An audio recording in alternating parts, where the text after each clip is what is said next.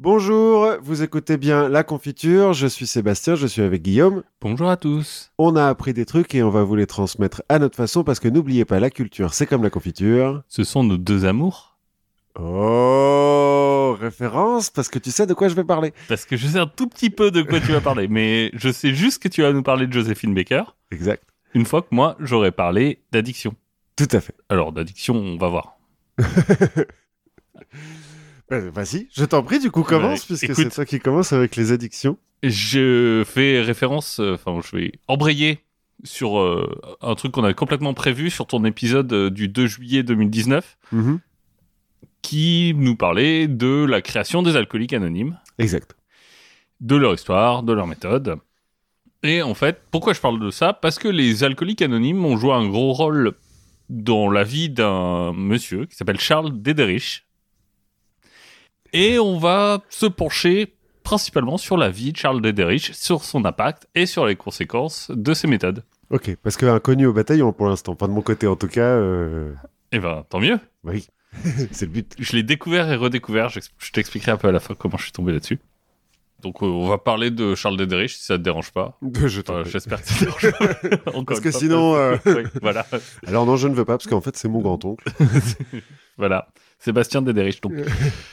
Notre ami Charles, il est né en mille neuf cent treize d'un père alcoolique qui va mourir dans un accident de voiture quand il a quatre ans. Comme beaucoup d'alcooliques. Alors peut-être pas en mille neuf cent treize, je me suis dit... Bah, bah il va pas y avoir beaucoup d'accidents de voiture. Et, et il meurt quand euh, son fils a quatre ans, hein, pas quand lui a quatre ans. Oui. Non mais il y a peut-être moins d'accidents de voiture quoi, euh, oui. à ce moment-là. Mais enfin l'alcool au volant, euh, on va le redire un oui. petit peu quand même, c'est pas terrible. Essayez d'éviter. quatre ans plus tard, son frère va mourir aussi. Son petit frère. Et euh, quand on arrive euh, à la fin du lycée, pour Charles, il boit déjà plus que de raison. Surtout depuis que sa mère s'est remariée. Il a eu du mal à accepter le... Euh, ah, Rome, il n'aime le... pas son beau-père. Voilà, je pense que c'est ça. Il part quand même pour euh, l'université de Notre-Dame. Donc euh, Ivy League... Euh... Une des... Ah oui, en Amérique, parce que ça se passe en Amérique. Ça, ça se passe en Amérique, tout ça. Tout Pardon, ça se... Dederich, moi je me suis dit, oui, il doit être allemand. Non, non, tout ça se passe en Amérique. Donc il part pour notre... l'université de Notre-Dame, qui va arrêter au bout de dix-huit mois. Mm-hmm. Il va se marier, mais euh, la bouteille va avoir assez vite raison de son mariage. C'est une maîtresse euh, envahissante. Encore une fois, ne faites pas ça chez vous. Dans les années quarante, il va contracter une méningite, qui va lui laisser une paupière euh, paresseuse. Mmh. Des tics du visage, et là, il va décider de partir euh, en Californie, à Santa Monica, donc euh, dans la région de Los Angeles, où il va devenir clochard. Mais bon, clochard au soleil, quoi. Oui, bon, vaut mieux le clochard en Californie c'est ça. que euh, à Berlin. Bref, jusqu'ici, tout va assez bien. Oui, c'est pas mal. En même temps, alcoolique et clochard, c'est, oui. c'est un plan de carrière, quoi. Il va quand même réussir à se remarier. Comme quoi Comme quoi, il a beaucoup de charisme. Mais euh, là aussi, sa femme va pas supporter son alcoolisme très longtemps. Et un matin qu'il se réveille euh, sur le sol de la cuisine, elle lui dit « Gros lard, si tu vas pas aux alcooliques anonymes, tu vas crever. euh, » Femme, euh, finalement... Qui est pleine de bon sens. Voilà. Et c'est ce qu'il fait. Il va se rendre aux alcooliques anonymes avec un succès un peu mitigé. Mmh. Parce que certes, sa femme va le quitter.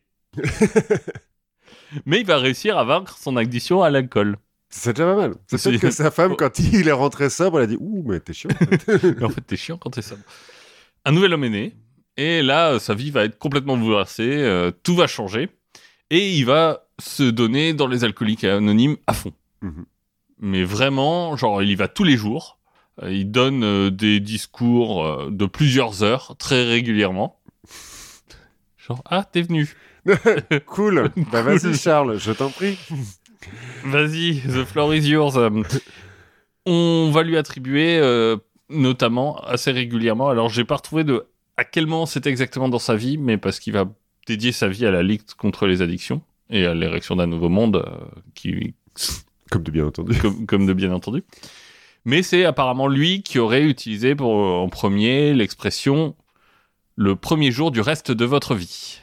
Écoute, je vérifierai à la maison, on en reparle la prochaine fois. Alors, il y a une, une autre référence euh, très lointaine dans un roman, je crois, mais en gros, c'est lui qui a repris ça et qui l'a lancé.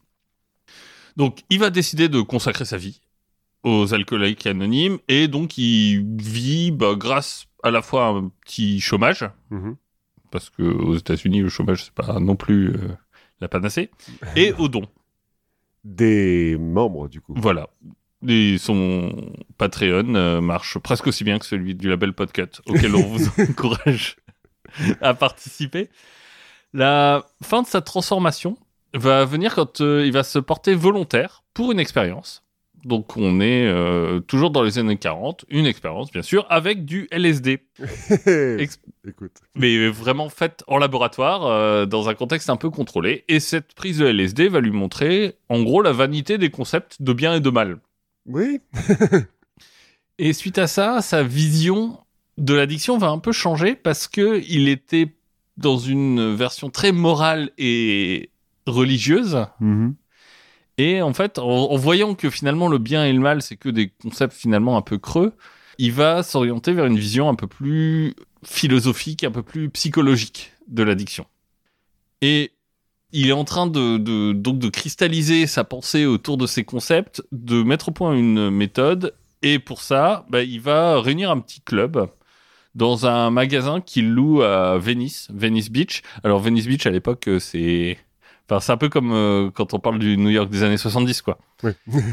c'est, à l'époque, c'est Malfamé, le Santa Monica aussi. C'est pas les, le, le temple du, du, de, bodybuilder, du et... bodybuilder californien.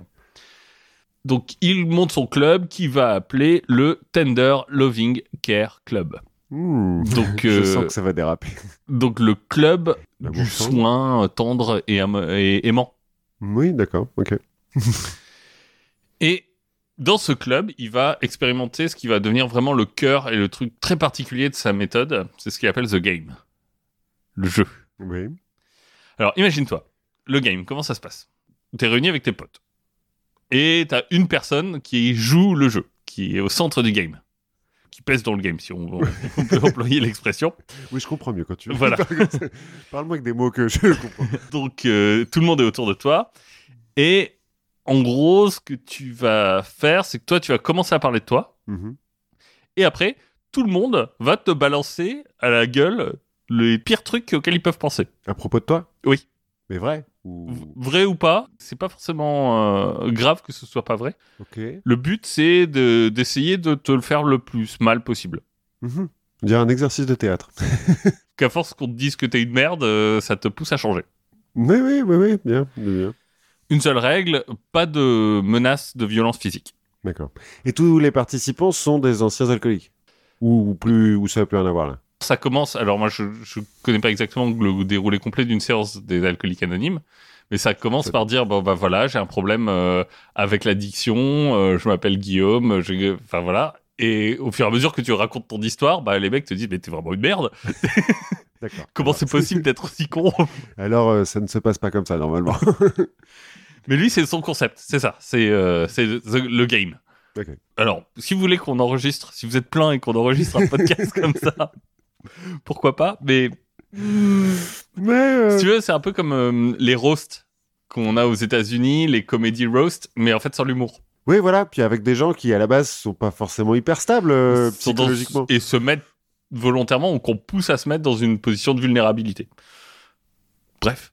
Que peut-il mal se passer ? Que peut-il mal se passer ? Jusque-là, ils vont survivre en mendiant les restes des restaurants à côté, euh, grâce à des dons. Mm-hmm. Parce que le, c'est toujours les, un but euh, de, de combattre les addictions. Et petit à petit, des addicts à d'autres drogues vont commencer à venir. D'autres drogues que l'alcool. Que l'alcool. Et là, le changement va, va s'opérer. Et Dederich va renvoyer les alcooliques et se focaliser sur les autres euh, drogués. Mmh. Puisqu'en fait, ce qu'il dit, c'est que les alcooliques anonymes, eux, peuvent s'occuper des alcooliques et ne veulent pas s'occuper, à l'époque, des addictions à d'autres drogues. Donc, euh, bah, moi, je vais faire... Euh, Je, je vais m'occuper ouais, des autres. Quoi. Ouais. Donc, euh, les alcooliques, vous retournez aux, aux alcooliques anonymes. Il euh, y a des gens pour vous. Chacun chez soi. On est en non-mixité. Donc, euh... Exactement. En non-mixité choisie et librement consentie. Un de ces nouveaux adeptes qui n'était pas forcément complètement euh, hyper dans le monde réel, va à un moment trébucher sur les mots symposium et, et seminar en anglais, mm-hmm. ce qui va donner Synanon, okay. Synanon, S Y N A N O N. Et en fait, Dederich va garder cette appellation en lui donnant une autre signification, en disant que syn, comme dans synergie, mmh. pour être ensemble, et anon pour anonyme. Donc oui, il y, y a beaucoup de dérivés des alcooliques anonymes qui se limitent à anon, parce que ça va plus vite. Et donc, en dix-neuf cent cinquante-huit, est créée officiellement la fondation Synanon. Ok. Quelques premiers participants réussissent, grâce à ces pratiques, à arrêter l'héroïne. Ce qui est pas mal. Ce qui est pas, pas mal. Facile. Hein. Et en fait, ces premiers résultats hyper positifs vont faire grandir la popularité de Synanon. Donc on a des addicts qui se pressent en nombre.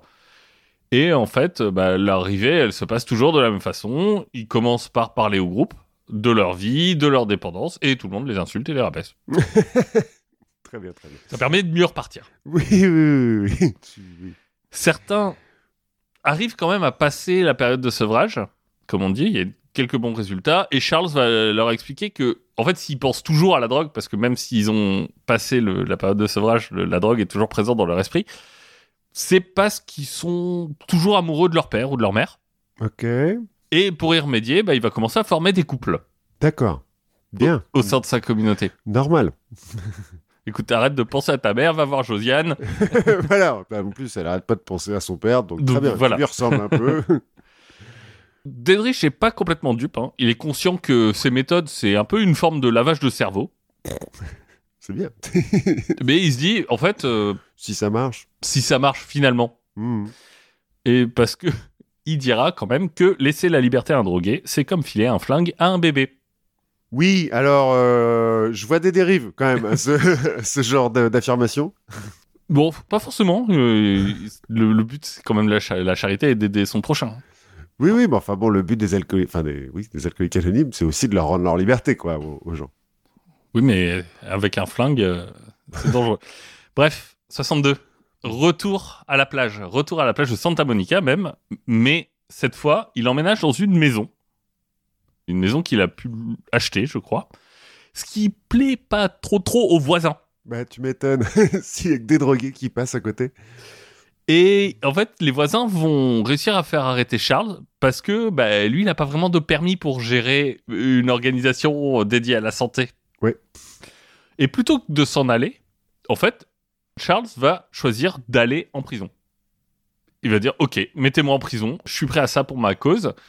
Ça va lui faire, en termes de notoriété, un truc de dingue. Tout le monde va commencer à parler de lui et le gouverneur va lui accorder une exemption. Mmh. Pour qu'il puisse continuer à, à faire tourner sa petite communauté sur la plage de Santa Monica. Et du coup, il est allé en prison un peu ou pas ? Il est allé en prison un tout petit peu, ouais. Pas, pas très longtemps. Il est percuté. Suite à ça, l'administration médicale euh, est chargée de, euh, d'édicter des règles pour Synanon, hein, parce que bah, ils n'ont pas de permis, ils s'opèrent en dehors de... Bon. Mmh, oui, tout comme ça, bon. Tout cadre. Mais en fait, ils le feront jamais. Ils avaient piscine. C'est ça. Il y a Josiane, elle a perdu. Et euh, c'est à ce moment-là que l'organisation va commencer à être vraiment connue. Euh, vraiment connue. On lui consacre quatorze pages dans le magazine Life. Ah ouais, quand même. Par exemple, qui parle de miracles sur la plage. Mm-hmm. Columbia va faire un film sur le sujet. Qui s'appelle comment ? Ça va être marrant. Je crois qu'il s'appelle Synanon. Ok. Et bah, tout ça, ça attire aussi les dons de riches philanthropes, comme Léonard Nimoy, par exemple. Qui a peut-être eu lui-même des problèmes avec les peut-être. Drogues. Mais à Los Angeles et Hollywood, je pense pas que ce soit trop non, le, c'est l'endroit. Rare, c'est rare. C'est assez euh, rare. Il y en a peu. Bref, la notoriété de Dederich et de Synanon explose. Et en soixante-quatre, Synanon va un peu évoluer, encore une fois, et ne plus être juste qu'un groupe de traitement de l'addiction. Mais ça va devenir aussi en parallèle une sorte de communauté alternative pour des gens qui veulent se recentrer sur eux-mêmes et se, re- se redécouvrir. Quoi. Oui, bon, bah, c'est un ashram, quoi. Un petit peu. Et pour ça, bah, le game est toujours au, au centre du jeu. Quoi. Ouais, mais ça, pas très ashram, ça. Et c'est toujours vu, ouais, c'est l'élément central. Et euh, en fait, ça va devenir non seulement un outil qui est censé être thérapeutique, mais aussi, bah, finalement, c'est aussi un outil de contrôle social au sein de la communauté. Oui, oui, oui. Tu, ça ressemble un petit peu à ce que tu nous avais dit, euh, les mecs qui attendaient les, les soucoupes volantes, là. Un petit peu. Il n'y avait petit... pas des séances comme ça où il euh, y en a un qui fautait, il le mettait au milieu, puis il lui disait... Euh... Alors, il y, y avait des séances comme ça, sauf que là, c'est vraiment généralisé. C'est, enfin, oui, c'est, oui. Si tu veux, ça, ça devient un peu l'équivalent de, des auditions chez les scientologues. Ouais. Parce que, en fait, t'as plusieurs choses. C'est que non seulement tu as le groupe entier qui humilie les individualités. Ouais. Le but, c'est de former la communauté. En fait, tu, tu coupes tout ce qui dépasse, quoi. Et surtout des gens qui sont très encouragés à se livrer mmh. et à ne garder aucun secret. Et à côté de ça, t'as des mecs qui font OK, donc euh, t'as. Ah, je note tout. Oui, ça peut être un peu dangereux parce qu'en plus, euh, les toxicomanes ont une petite tendance à faire des trucs qui sont pas très légaux de temps en temps. Parfois, parfois. Ou bon. Mais bon, à un moment, soigner les drogués avec une méthode innovante, quoique peu orthodoxe, c'est une chose, mais mmh. maintenant, il faut voir si ça marche. Mmh. Et Dederich va faire le constat en soixante-sept. En fait, il va se dire, les drogués, c'est un peu comme les prisonniers de guerre en Corée. Ceux qui ont été... Euh, capturés par le régime de Kim euh, Il-sung mmh. à l'époque, qui ont été mis dans des camps de travail, qui sont euh, plus ou moins convertis au communisme, mais euh, c'est une conversion qui dure pas très longtemps une mmh. fois qu'ils sont sortis des camps de travail. Et lui il se dit ben bah, en fait c'est un peu la même chose. Une fois que les gens sortent de, du programme, bah on moins de quatre-vingt-dix jours, la plupart des gens ont replongé. Ah ouais, pas beaucoup quatre-vingt-dix jours quand même. Non, c'est pas beaucoup. Mais en fait, une fois qu'ils sont à l'extérieur, c'est-à-dire une fois qu'ils n'ont plus la communauté en fait pour les mmh, soutenir. Mmh. Et donc Dederich va tirer la conclusion évidente de, de cette observation. En soixante-sept, il met un terme au programme de lutte contre l'addiction à la drogue en deux ans. Maintenant, ça va être un programme à vie. Ah voilà, donc tu rentres puis tu sors plus quoi. Exactement. Très bien. C'est la seule solution logique. Je c'est pense la, que c'est la solution logique. De toute façon, t'es malade, tu pourras jamais t'en sortir, donc tu restes chez nous. Le groupe va se structurer pour mieux s'adapter à la nouvelle croissance de, due à la popularité de Dederich, et bah lui va commencer à vendre des produits dérivés aussi en même temps. Synanon, ce qui va quand même lui rapporter jusqu'à dix millions de dollars par an. Ah oui, de genre t-shirt, casquette, euh, tout comme ça. Ouais. Superbe. Clé U S B, euh, tout va bien. Machin. Il va investir dans l'immobilier. Bah, il faut loger tous ces gens, en même temps. Surtout si tu les gardes à vie. C'est ça. Et en fait, il envoie les participants, euh, bah, genre faire tourner des stations-service, euh, faire de la poterie, euh, faire, euh... enfin voilà, dans le cadre de leur cure. C'est... Et il les paye. Bah, il les héberge. Oui, mais enfin bon, s'il travaille dans une station-service à un moment donné. Mais je crois que les stations-service sont à lui. Oui, mais eux, ils reçoivent pas de salaire. Bah, c'est la communauté. Ça fait vivre la communauté. Bon, cela dit, ils ont pas besoin de payer leur bouffe, tu vas me dire. Bah oui. Oui, bon, c'est quand même un peu. Ça fait partie de la cure. Oui. Et tout ça, ça va lui permettre d'acheter le Casa del Mar, qui est en fait un hôtel, là encore à Santa Monica, en bord de mer. Et c'est là que les choses euh, vont commencer à changer, mmh. une nouvelle fois. Il reste quelques drogués, mais euh, en fait, Charles va se tourner de plus en plus vers les autres, qui sont plus faciles à gérer. Et puis, euh, les, enfin, les, les gens qui sont là pour le développement personnel. Ah, d'accord. Parce que les drogués, bon... C'est sympa, mais bon... C'est sympa, mais bon... Tu peux pas compter dessus. Exactement. Il est donc toujours à la tête d'un établissement médical sans licence. Et la m- municipalité, là, va raser une partie des cabanes qu'il y a sur la plage, en disant « Non, non, la plage, c'est à nous. » Mais encore une fois, bah, confrontation. Et encore une fois, Charles va gagner. En utilisant sa notoriété, en faisant pression, une campagne de relations publiques, en disant « S'il le faut, je vais en prison, j'en ai rien à foutre. Je suis, je suis là pour protéger les gens. » Moi, je fais ça pour la communauté. Exactement. Donc, rebelote, il reçoit encore plus de dons. Il achète d'autres propriétés à Santa Monica. Synanon, à un moment, c'est le plus gros propriétaire de la ville. Bien, bien, bien. Tout va bien. Voilà, il va racheter un grand bâtiment industriel aussi à Auckland, au nord. Et tout ça bah, va lui permettre de réorganiser un petit peu la vie de sa communauté. parce que maintenant il a plein de places, il peut loger tout le monde. Et les faire travailler dans son bâtiment industriel. Voilà, et donc euh, il va pouvoir commencer à vraiment régir le fait de, de on vit ensemble, on, on commence à établir des règles. Par exemple, euh, t'es une femme, tu accouches, tu accouches dans un couvoir. Et puis après, euh, les enfants, on va les élever ensemble, hein, de façon communautaire, pour qu'ils puissent bien se développer. Mmh. D'ailleurs, on se fout un peu de la gueule des femmes qui veulent un peu trop voir leurs enfants. Bah oui, c'est faible un peu, non ? Bah oui. Et euh, assez vite, Dederich va aussi déclarer, euh, à la manière de d'autres grands hommes d'État, euh, le confinement. Bah oui, une épidémie de... De drogue, sûrement. Et en gros, il bannit tout contact avec l'extérieur. Non, mais c'est mieux pour eux. Comme ça, voilà, tu te pour développes... Grandir. Euh, voilà. Et là, il... son but est clair, partagé par la communauté. En fait, il leur explique qu'ensemble, ils vont pouvoir grandir et, de par là, changer le monde. Voilà, mais sans en faire partie, quoi. Non, parce que d'abord, il faut être prêt. Oui, bah oui. Logique. Puis bon, changer le monde, ça vaut bien quelques sacrifices. Hein. Oui, non, mais c'est vrai, c'est vrai. Je... Excuse-moi. Bien sûr, euh, les séances du game continuent. Bah oui. C'est toujours au centre. Mais... Dederich va puiser dans son immense science pédagogique. Acquise... Euh... Voilà. Son but, ça va être de recréer, d'essayer de recréer l'expérience que lui-même a faite quand il a pris du L S D. D'accord. Et il appelle ça le trip. Oui, comme beaucoup de gens qui prennent du L S D. Il appelle ça le trip et il va d'abord partager ça avec quelques personnes sélectionnées avec soin. Mm-hmm. Avant de vouloir le généraliser à toute la communauté.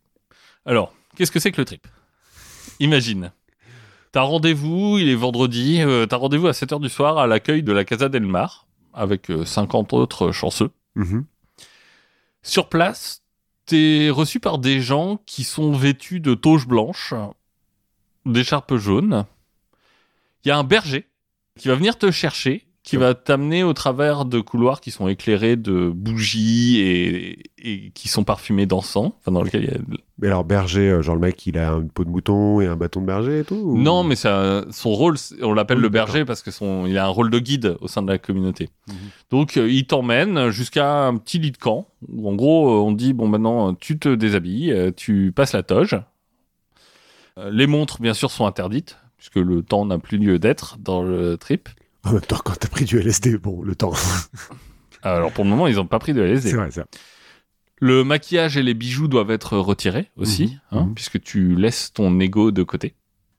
Et puis, euh, des guides, de, d'autres praticiens du game qui sont très expérimentés vont lancer un peu les hostilités. C'est-à-dire que tout le monde va se rabaisser mutuellement, partageant à la fois ses errements et attaquant ceux des autres. Et là, on n'a toujours pas pris de L S D. On n'a toujours pas pris de L S D. Okay.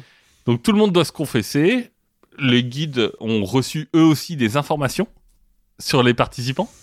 Bien sûr. Au cas où ils ne voudraient pas tout dire.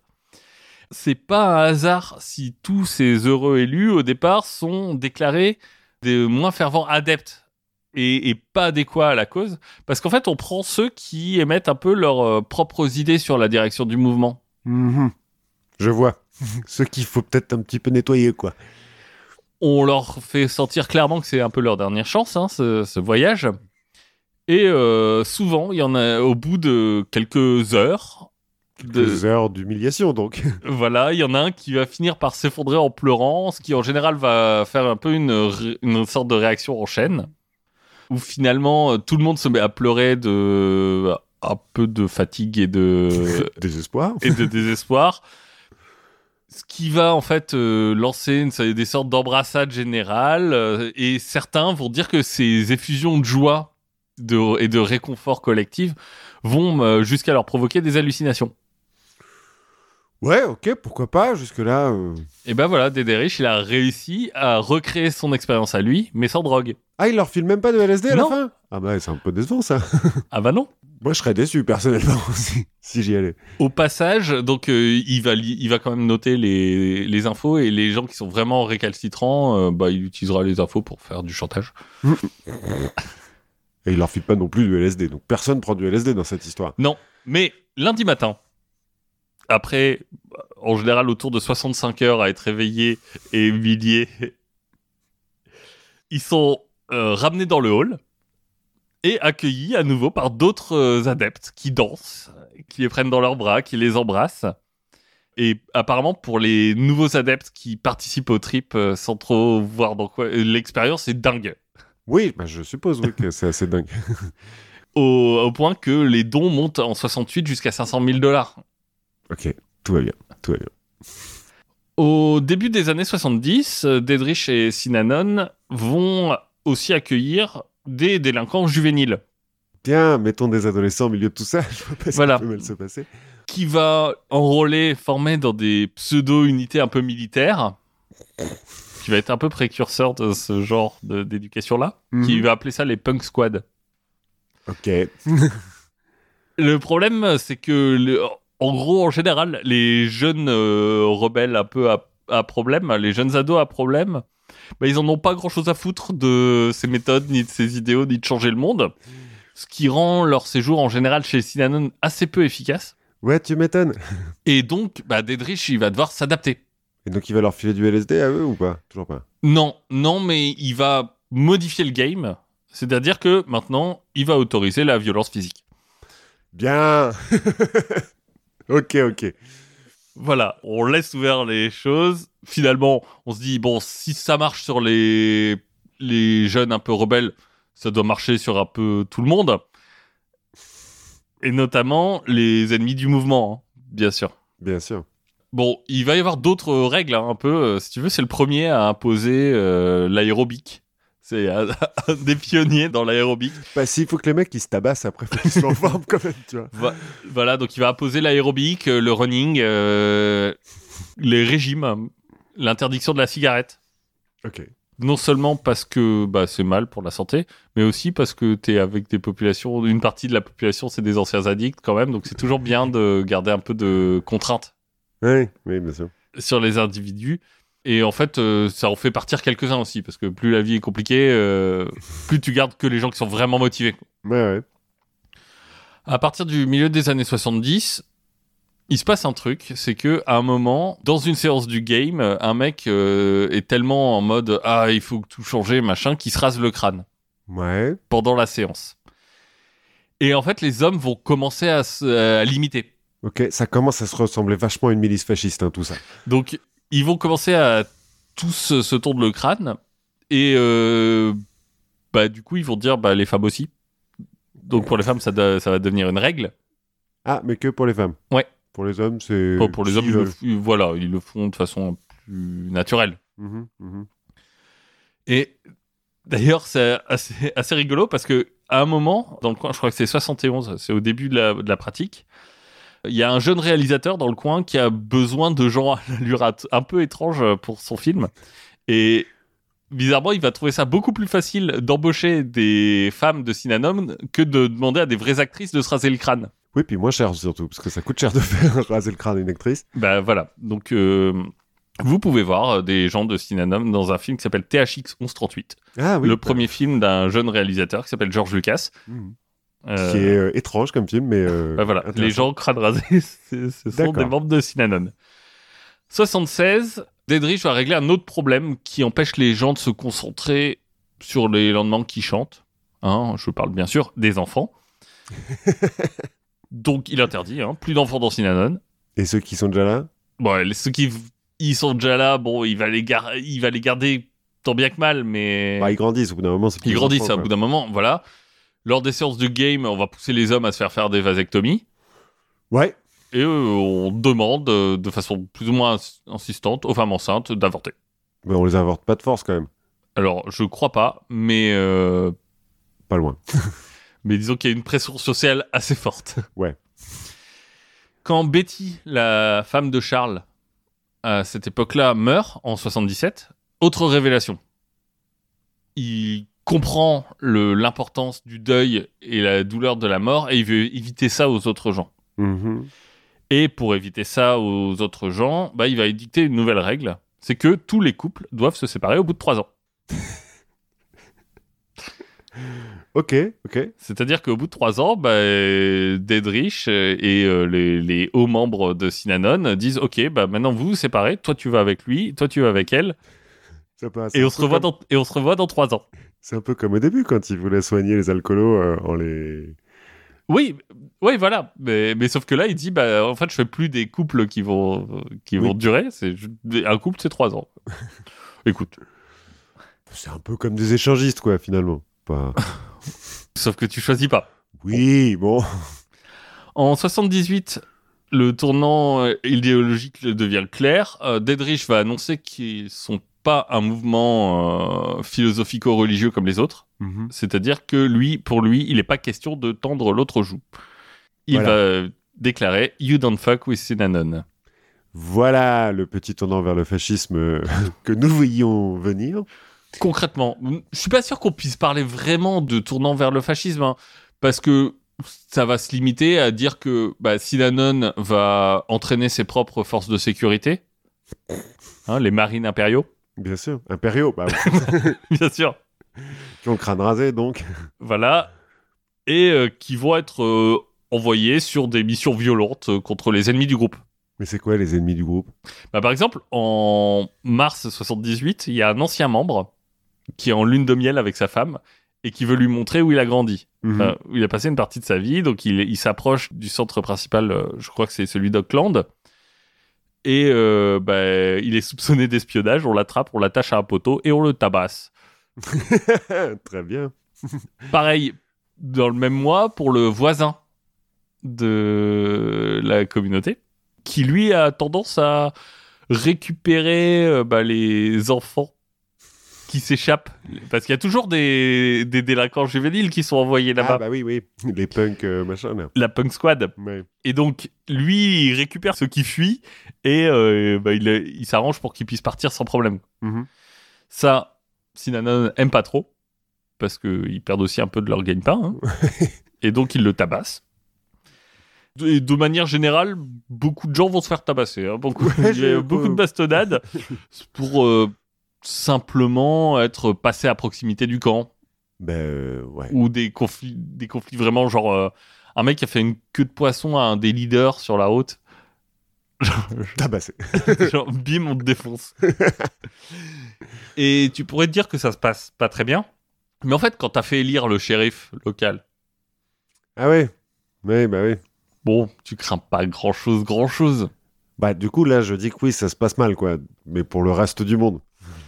T'as un avocat qui va se mettre, en fait, à aller à- assister tous les gens qui portent plainte contre Synanon. Il s'appelle mmh. Paul Morantz. Et en gros, lui, il va voir les gens qui sortent, euh, les gens qui se font tabasser, euh, tout ça, pour les aider, les encourager à porter plainte. Euh, lui, il va passer onze jours à l'hôpital pour avoir été mordu par un serpent à sonnette, dont on avait retiré la sonnette, et qu'on avait mis dans sa boîte aux lettres. Ok. Donc voilà, c'est les Marines qui ont mis ça, et, parce que le mec, il avait quand même coûté trois cent mille dollars à la communauté. Hein. Mais bah, bon. Et euh, la police qui effectuera une perquisition un peu plus tard trouvera un mémo de Dederich disant qu'il voulait qu'on lui casse les jambes, celles de sa femme, et qu'on lui coupe les bras de ses enfants. Qu'on coupe les bras de ses enfants ? Oui. Ah oui, ça va un petit peu au-delà du tabassage, là, parce que, bon... Il conclut qu'il aimerait bien avoir, sur son bureau, une oreille dans un verre d'alcool. Ok, ok, bien. Non, mais là, ça va, pas de dérive du tout. Bon, là, on peut comprendre que ça commence à tourner... Au vinaigre Au vinaigre, et que la police de L A va se mettre sur le coup, va agir, et Dederich, lui, va être finalement interpellé oui, ouais. en décembre soixante-dix-huit, alors qu'il est bourré. C'est toute cette violence. Bah oui, mais alors que, bon, sa vie... Euh... Il va finalement réussir à éviter la prison, en plaidant coupable, euh, en se retirant de l'organisation. Mmh. Il mourra quelques années après. À partir de ce moment-là, l'organisation va lutter pour sa survie parce que bah, déjà, elle a perdu son leader un peu charismatique. Euh, sa réputation oui. est un peu euh, entachée. Elle va parvenir tant bien que mal à survivre en perdant, enfin, ses membres partent. Ça se rétrécit, mais ils sont toujours là jusqu'à ce qu'une exemption d'impôt qui leur avait été accordée leur soit retirée. Pourquoi ils avaient une exemption d'impôt ? C'est pas une religion, quand même. Euh, bah, je crois que c'était là-dessus. Ah ouais. C'était sur ces bases-là. On leur dit, tenez, vous nous devez vingt millions de dollars. Ok, banqueroute. Donc, Synanon fait banqueroute en mille neuf cent quatre-vingt-onze. Ah, ils ont tenu euh, dix ans quand même après. Euh...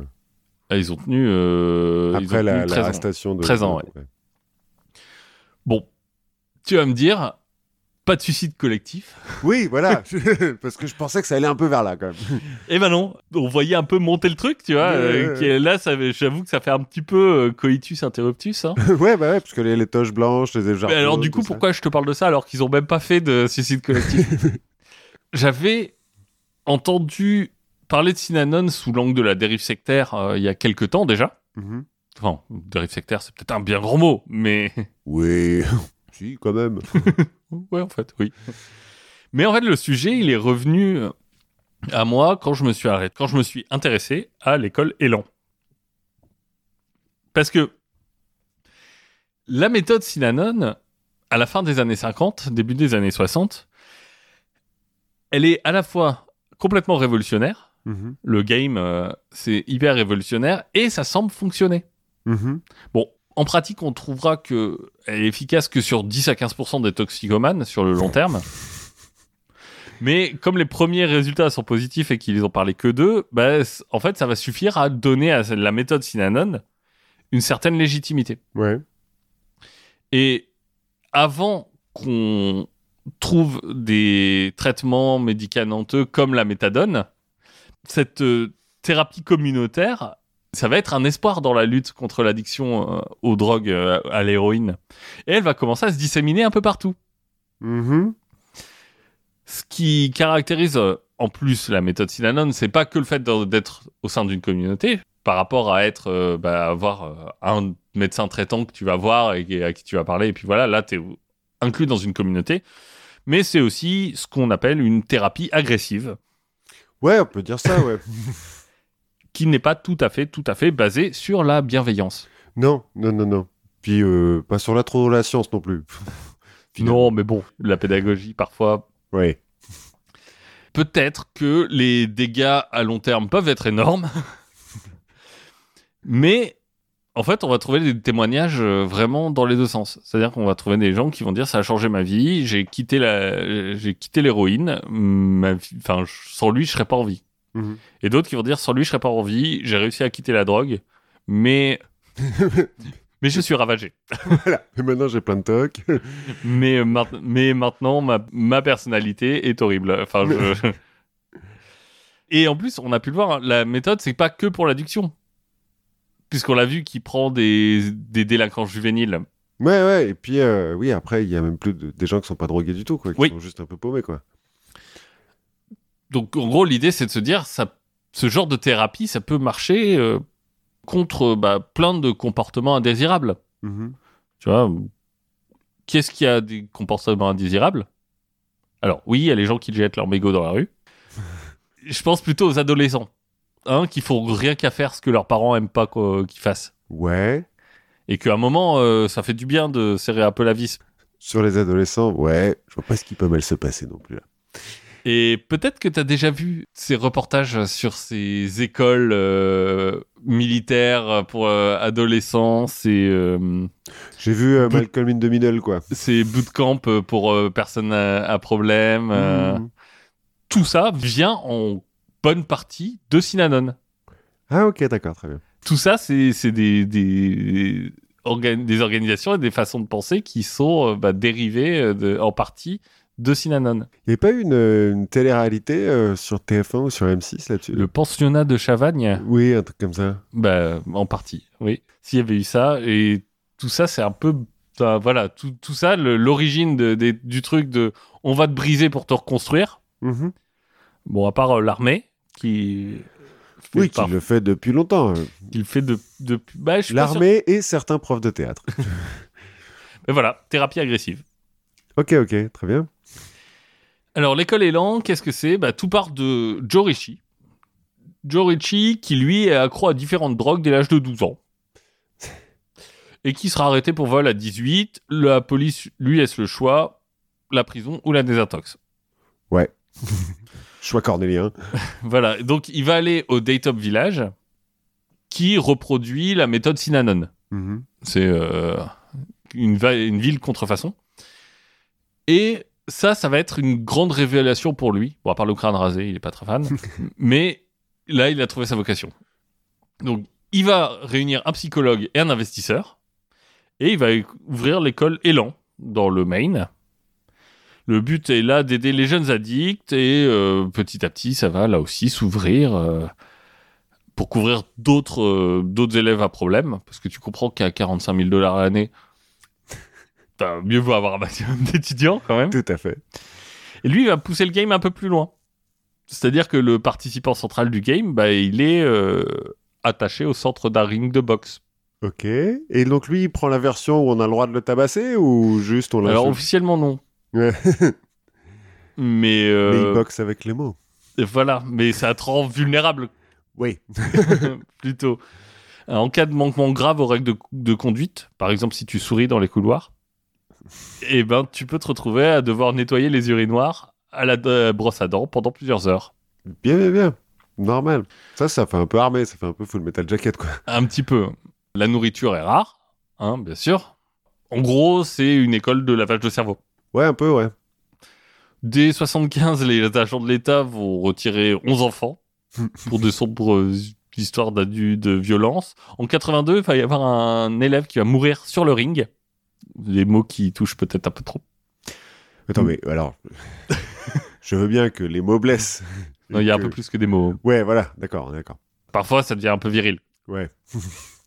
mais les enquêteurs ne vont pas avoir assez de preuves pour mettre en cause l'école. Et pour aller jusqu'au procès.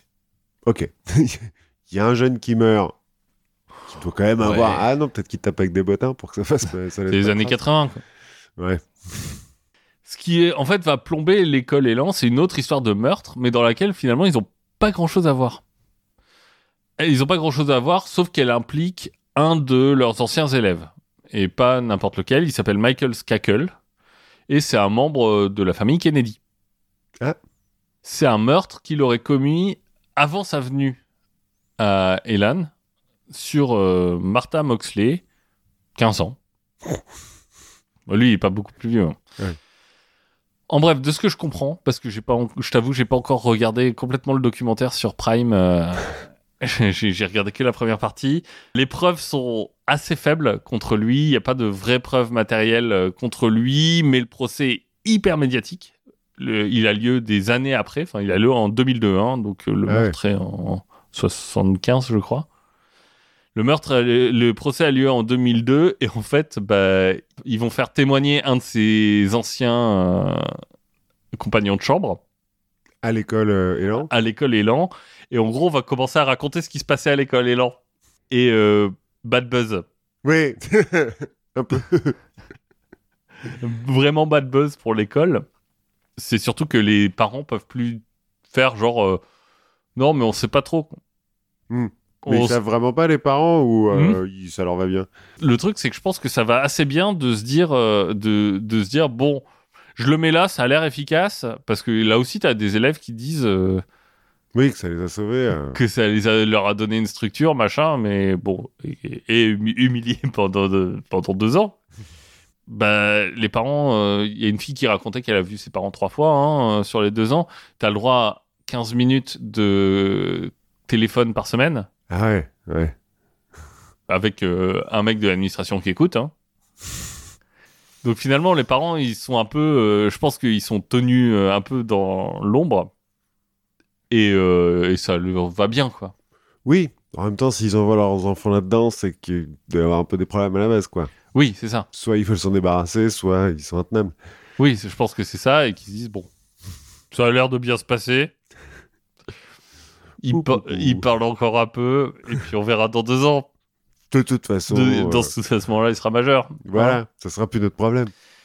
Donc, euh, l'école Élan, elle va fermer en deux mille onze, hein, quand même. Mmh. Aujourd'hui, les addictions aux drogues, elles sont traitées euh, via la pharmacopée, mmh. mais aussi via d'autres formes de psychothérapie.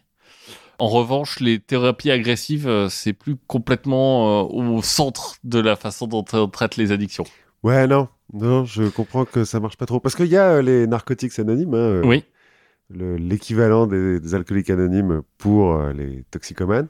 Il y a même des branches hyper spécifiques, hein, Cocaine Addict Anonymous, Heroin Addict Anonymous, et cetera, qui repose sur les mêmes principes que les alcooliques anonymes, mais le livre oui, est un il y a peu le il y a le douze step programme euh, ouais. qui, qui existe, mais en fait cette notion de pour faire une bonne éducation euh, ou pour euh, réussir à traiter des, des problèmes de comportement, on peut euh, briser les gens et ensuite essayer vaguement de les reconstruire.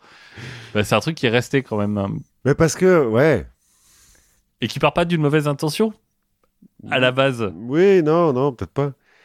Mais ça fait très, euh, ouais, ça fait très entraînement militaire quand même. Ça fait même euh, dans dans la série euh, Netflix The Crown là, sur euh, la famille royale angla- oui. an- anglaise. Le prince Charles, on l'envoie dans une école privée. À Eton, ouais, euh... j'imagine. Non, non, non, dans une école privée ah, en oui. Écosse, mais quand il est jeune encore, quand il est gosse, où euh, il faut qu'il court avec des cailloux sur le dos et tout, euh, machin, euh, limite militaire. Enfin, ça... Lui, il déteste, mais euh, son père, qui vient de mourir, là, mm. qui passait par le même endroit, lui, mais moi, ça fait de moi un homme et tout, machin. Alors, c'est un peu un gros con, hein, quand même, son père. Bah, j'ai l'impression que beaucoup de gens qui disent « ça fait de moi un homme euh, », le sous-texte c'est ça fait, « ça fait de moi le gros con que je suis ». Mais j'aime bien être un gros con, donc ça va. Oui, c'est, c'est un peu le problème. Bien, bien, bien. Voilà, Charles Dederich, Synanon et le, le traitement de l'addiction. Oui. Rassurez-vous, euh, les alcooliques anonymes, les narcotiques anonymes et tout euh, ne, ne vont généralement pas dans cette direction. Voilà. On va euh, continuer en parlant de quelqu'un d'un petit peu plus, euh, comment dire, inspirant que Charles Dederich. On va parler de Joséphine Baker. Parce que, euh, bon, vous nous connaissez, euh, à la confiture, on ne suit pas trop l'actualité, mais, enfin, sauf quand on parle de, de vaccins, mais voilà, on préfère euh, se laisser porter par euh, l'idéosphère, par euh, nos... Par le, l'univers qui nous envoie des signes. Voilà. Et euh, par les recommandations de nos auditeurs. Et justement, il n'y a pas longtemps, euh, on a reçu un message de, d'un de nos auditeurs fidèles et euh, proches amis qui nous a dit « Vous avez vu, Joséphine Baker va rentrer au Panthéon, tout le monde va nous en parler, mais moi je préférais que ce soit vous qui nous le racontiez. » Parce que euh, peut-être qu'on va le faire de façon plus neutre. Peut-être, ou plus drôle. Ou plus drôle. Moi je préfère que ce soit moi qui le dise que Stéphane Bern en tout cas. Donc, euh, bah... Ou un certain Eric... Euh...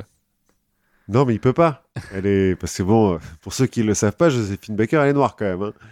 Non, par contre, euh... bon, on en parlera peut-être un petit peu à la fin, mais le fait que Macron euh, veuille le... la mettre au Panthéon et qu'elle est un peu célébrée par une part euh, qu'on appelle universaliste euh, maintenant, des, des militants euh, antiracisme, entre guillemets, on va voir que euh, c'est... Bon, ils essaient de la récupérer, quoi. On verra. Bref. Avant de parler de Joséphine Baker, on va parler, euh, on va faire un... Non, pas avant. Tout en parlant de Joséphine Baker, on va parler du contexte qui mm-hmm. euh, l'entoure. Et donc, on va commencer avec euh, le néolithique. Normal. Normal, non, non. Les bananes. Alors, les bananes sont découvertes au néolithique. Non, non, je déconne. Tout commence le trois juin mille neuf cent six à l'hôpital pour femmes de Saint-Louis dans le Missouri. Quand Carrie MacDonald donne naissance à sa fille, Freda Joséphine MacDonald, la future Joséphine Baker. Carrie est noire, ses parents adoptifs sont d'anciens esclaves, et pourtant, elle accouche dans un hôpital pour femmes qui est réservé aux Blanches, hein, parce que, donc, au début du vingtième siècle, le Missouri, c'est quand même bien ségrégué, hein, euh, les Noirs d'un côté, les Blancs de l'autre, et euh, les Noirs, ils n'ont pas vraiment le droit à l'hôpital. Oui. Tout ça fait dire... Il y a des étables, quoi. Bah oui, généralement, ils accouchent chez eux. En fait. Ouais. Quand ils enfin, ont la chance, il y a un médecin. Chez... Là où on les a mis, quoi. Là où ils habitent. Tout ça, ça fait dire que, au biographe de Joséphine Baker, que le père officiel de Joséphine, Eddie Carson, qui est euh, batteur dans un groupe de cabaret du D'accord. coin, noir lui aussi, n'est pas le, pie- le père biologique de Joséphine. On ne saura jamais vraiment qui euh, il était, mais euh, à l'époque, euh, sa mère, Carrie, euh, travaillait dans, était employée de maison euh, dans une famille allemande. Et euh, Joséphine étant métisse, on peut imaginer ce qui s'est passé, quoi. Oui. Et que quelqu'un d'autre a payé pour l'hôpital. L'ascenseur social. On va dire ça. Bref, Joséphine grandit donc avec sa mère et pas avec la famille allemande, donc dans la pauvreté. Dans le quartier des bordels et des cabarets à côté de la gare de Saint-Louis. Missouri, donc. Et à huit ans, parce que euh, sa mère s'est remariée, elle a eu euh, trois autres enfants, et son mari euh, est, je cite, gentil, mais perpétuellement au chômage. Donc, ne gagne pas très bien sa vie. Elle, donc, à huit ans, Joséphine commence à travailler comme euh, domestique dans des maisons de gens plus riches, et donc généralement blancs, après l'école. À douze ans, elle arrête complètement l'école, et quand elle n'est pas logée par ses employeurs, elle dort dans la rue. On ne recommande pas. Non, même si le climat est plus... Je pense que ça... Saint-Louis, Missouri, bon... Ouais. Il doit faire bien froid hein, le, l'hiver. Ah ouais, peut-être. Parce que Saint-Louis, Missouri, c'est donc sur le Mississippi, mm-hmm. et c'est dans le Missouri, mais East Saint-Louis, donc la partie est de Saint-Louis, c'est dans l'Illinois, de l'autre côté euh, du Mississippi. Et à l'époque, il y a des émeutes raciales. Enfin, c'est-à-dire qu'il y a des Blancs qui vont brûler des maisons noires. Oui. Hein, et les tuer en pleine rue. Donc elle, elle est du bon côté, le côté où il n'y a pas les émeutes. C'est une loi qui est passée euh, dans l'Illinois qui provoque ce truc-là. Une loi, en fait, qui interdit euh, le zonage des quartiers. Donc euh, les Noirs peuvent euh, acheter des maisons partout. Et ça, ça plaît pas aux Blancs. Ben non. Voilà, donc ils les tuent. Il y a quand même une centaine de morts hein, en trois jours. Euh, euh, trois cents maisons brûlées, enfin bon. Donc elle est témoin de tout ça euh, pendant qu'elle essaye de survivre de l'autre côté du Mississippi. On est en juin dix-neuf cent dix-sept. Très bien. Ça ressemble un peu à l'histoire de notre pilote. Euh... On va le croiser, du larbe. Oui. On va le croiser à un moment dans cette histoire. Des émeutes comme ça, il y en a eu un peu plus tard à Tulsa, euh, oui. en dix-neuf cent vingt et un. Le, si vous le avez massacre vu... de Tulsa. Voilà, si vous avez vu la série Watchmen, par exemple, qui en parle. À treize ans... Joséphine euh, travaille comme serveuse au Old Chauffeur's Club, donc un cabaret de la ville de Saint-Louis, et elle y rencontre Willie Wells, qui est ouvrier fondeur, avec qui elle va se marier. D'accord. Parce que quand t'es serveuse à treize ans, euh, ouais. C'est un progrès social. Bon, ils vont divorcer après quelques mois parce que ça se passe pas très bien, euh, notamment parce qu'ils vivent euh, chez la mère de Joséphine, et que, bon, voilà. Ouais. Mais à ce moment-là, elle arrive, parce que donc elle, elle s'est fait engager comme serveuse oui. euh, dans le Old Chauffeur's Club, mais euh, son ambition, c'est d'être euh, sur scène. Elle veut être artiste, elle veut danser. Et elle arrive à se faire engager dans une troupe... Euh... Alors, troupe, ils sont trois. Hein. Oui, une troupinette. Mais, quoi. Une troupinette de spectacles itinérants, la Jones Family Band, comme danseuse donc. Un peu plus tard, sa troupe va fusionner avec les Dixie Steppers, donc là, ils se forment une troupe. Et oui. Ils vont partir en tournée dans le Nord. Et c'est une euh, troupe de quoi enfin, alors, de, de, de théâtre vaudeville, qui n'a rien à voir avec le vaudeville euh, oui. français. C'est l'espèce de comédie musicale... Euh, de foire. De foire, ouais. Donc, il y a beaucoup de danse, il euh, y a un peu de, de danse et de musique. Et puis, au, au milieu, il y a des trucs burlesques, un petit peu. Quoi. Des nains. Bref, en tournée, à Philadelphie, elle va rencontrer William Howard Baker, bagagiste pour les trains Pullman. Avec qui elle va se marier, à nouveau, puisqu'elle ouais. elle est divorcée, donc elle a quinze ans. Et donc ah oui. prendre le, le nom de Joséphine Baker. On est en dix-neuf cent vingt et un, une star aînée. Bon, euh, les Dixie Steppers, ça reste des clubs de bas étage, hein, quand même. Oui, c'est j'imagine pas, que... C'est pas fou. Le vaudeville, c'est pas non plus à l'Olympia. Non, pas encore, non.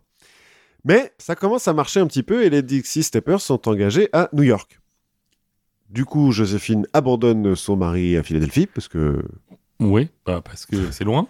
C'est loin et puis qu'elle, euh, c'est, c'est son ambition. L'ambition de sa vie, c'est pas d'être une femme mariée.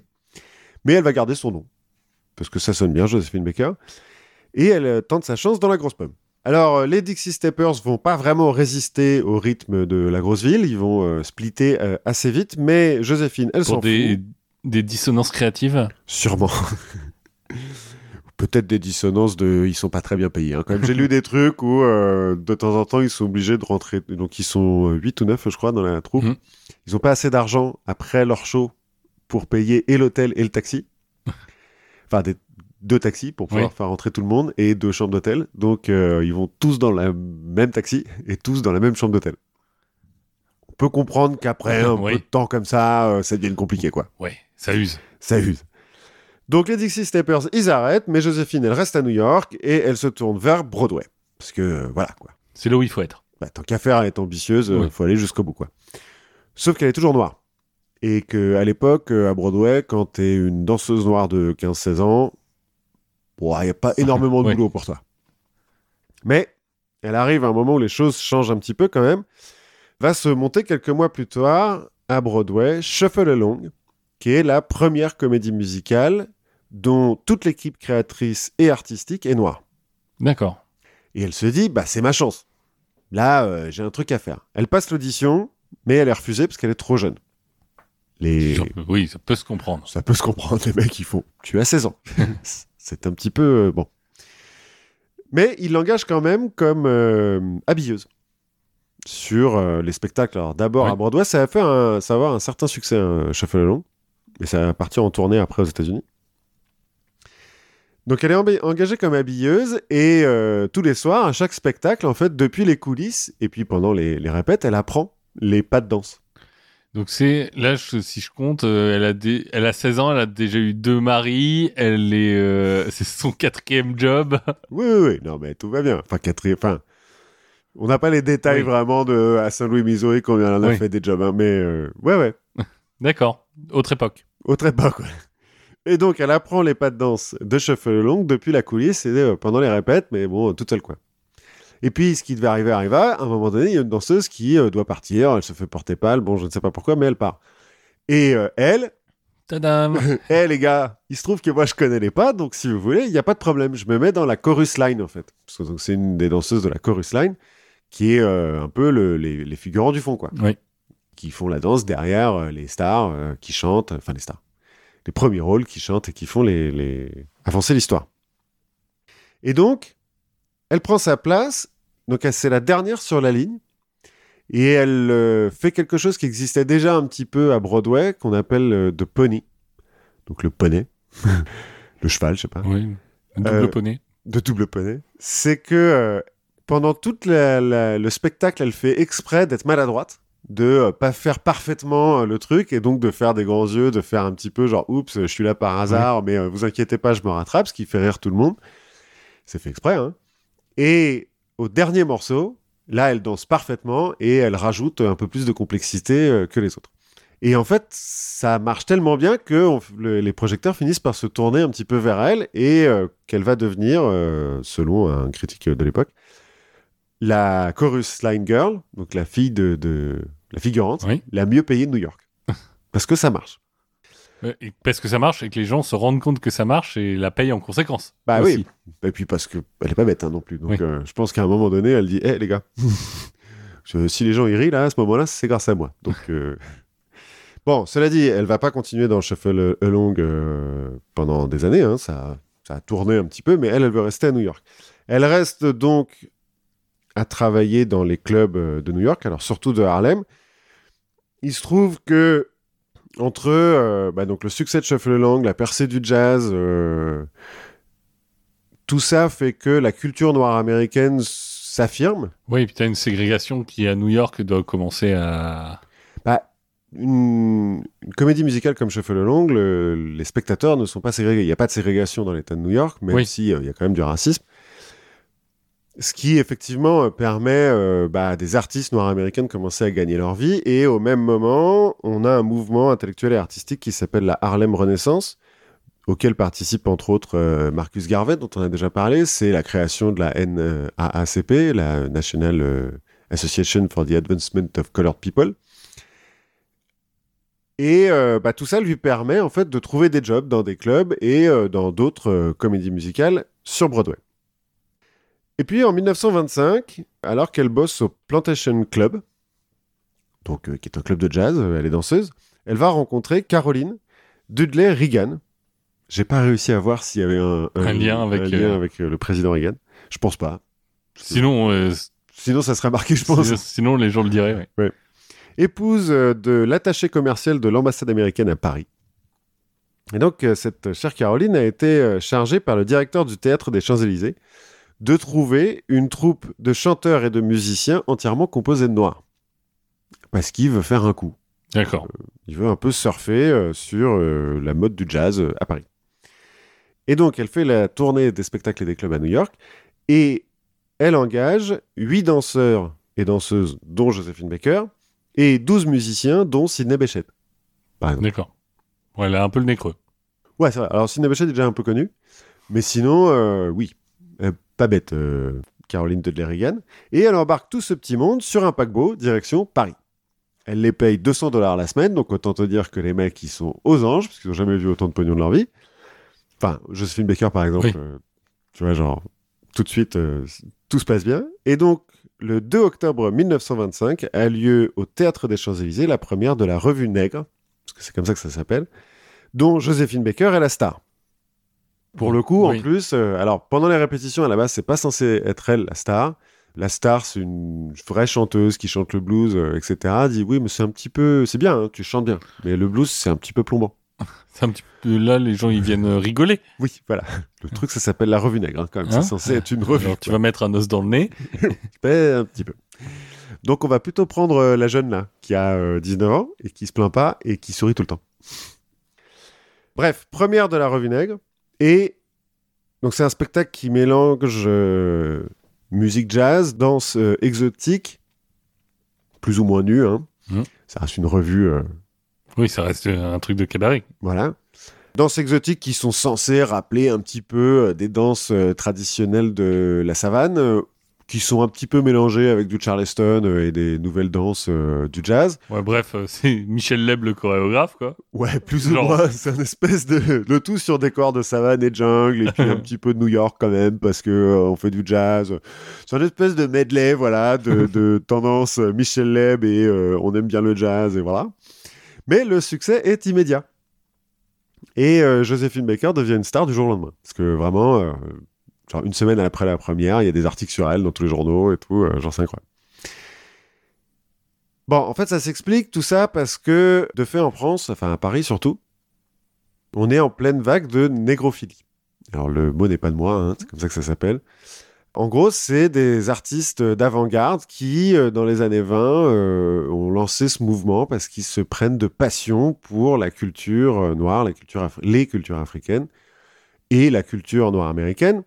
Puisque, après la Première Guerre mondiale, alors déjà, la culture européenne qui a mené une boucherie, oui, voilà, un ouais, peu c'est... du plomb dans l'aile. Tiens, si on regardait un peu ailleurs. Ouais, si on changeait un petit peu, parce que là, il y a l'air d'avoir un truc un petit peu pourri euh, dans notre système. Et donc, les intellectuels et les artistes cherchent dans les cultures primitives, entre guillemets, hein, du continent africain, un retour vers un style de vie plus simple et euh, un peu le bon sauvage de Rousseau... Euh, Mais c'est aussi à ce moment-là que tu as des gens genre Sang- Senghor, non Senghor, c'est... c'est un peu plus tard, on va en parler. Là, euh, donc on est euh, début des années vingt, c'est Apollinaire, Jean Cocteau, Man Ray. Euh... En fait, c'est un peu paternaliste tout ce machin, et euh, avec la Revue Nègre, pas forcément oui. d'un goût euh, incroyable, mais pour la première fois, plus ou moins, on s'intéresse à la culture de l'Afrique plus qu'à ses ressources. Alors, c'est pas très très bien fait, mais c'est le début du oui, commencement. Oui, commencer quelque quoi. Part. Voilà. Et euh, je pense que les artistes de la Revue Nègre ne sont pas dupes de ce qu'on les fait faire, parce que c'est quand même loin d'être des idiots oui. tous. Mais ils jouent un petit peu, en fait, de ces stéréotypes dans lesquels on les case, parce que bah, ils en rigolent. Ils rigolent mmh. d'eux-mêmes. C'est quand même un spectacle qui est très... Euh, alors, selon bon les, enfant, les critiques ouais. que j'ai lues, très bon enfant, très drôle, euh, et qui a beaucoup de succès. Bon, puis il se trouve aussi qu'à la fin de la guerre, il y a un certain nombre de tirailleurs sénégalais qui vont rester. Mmh.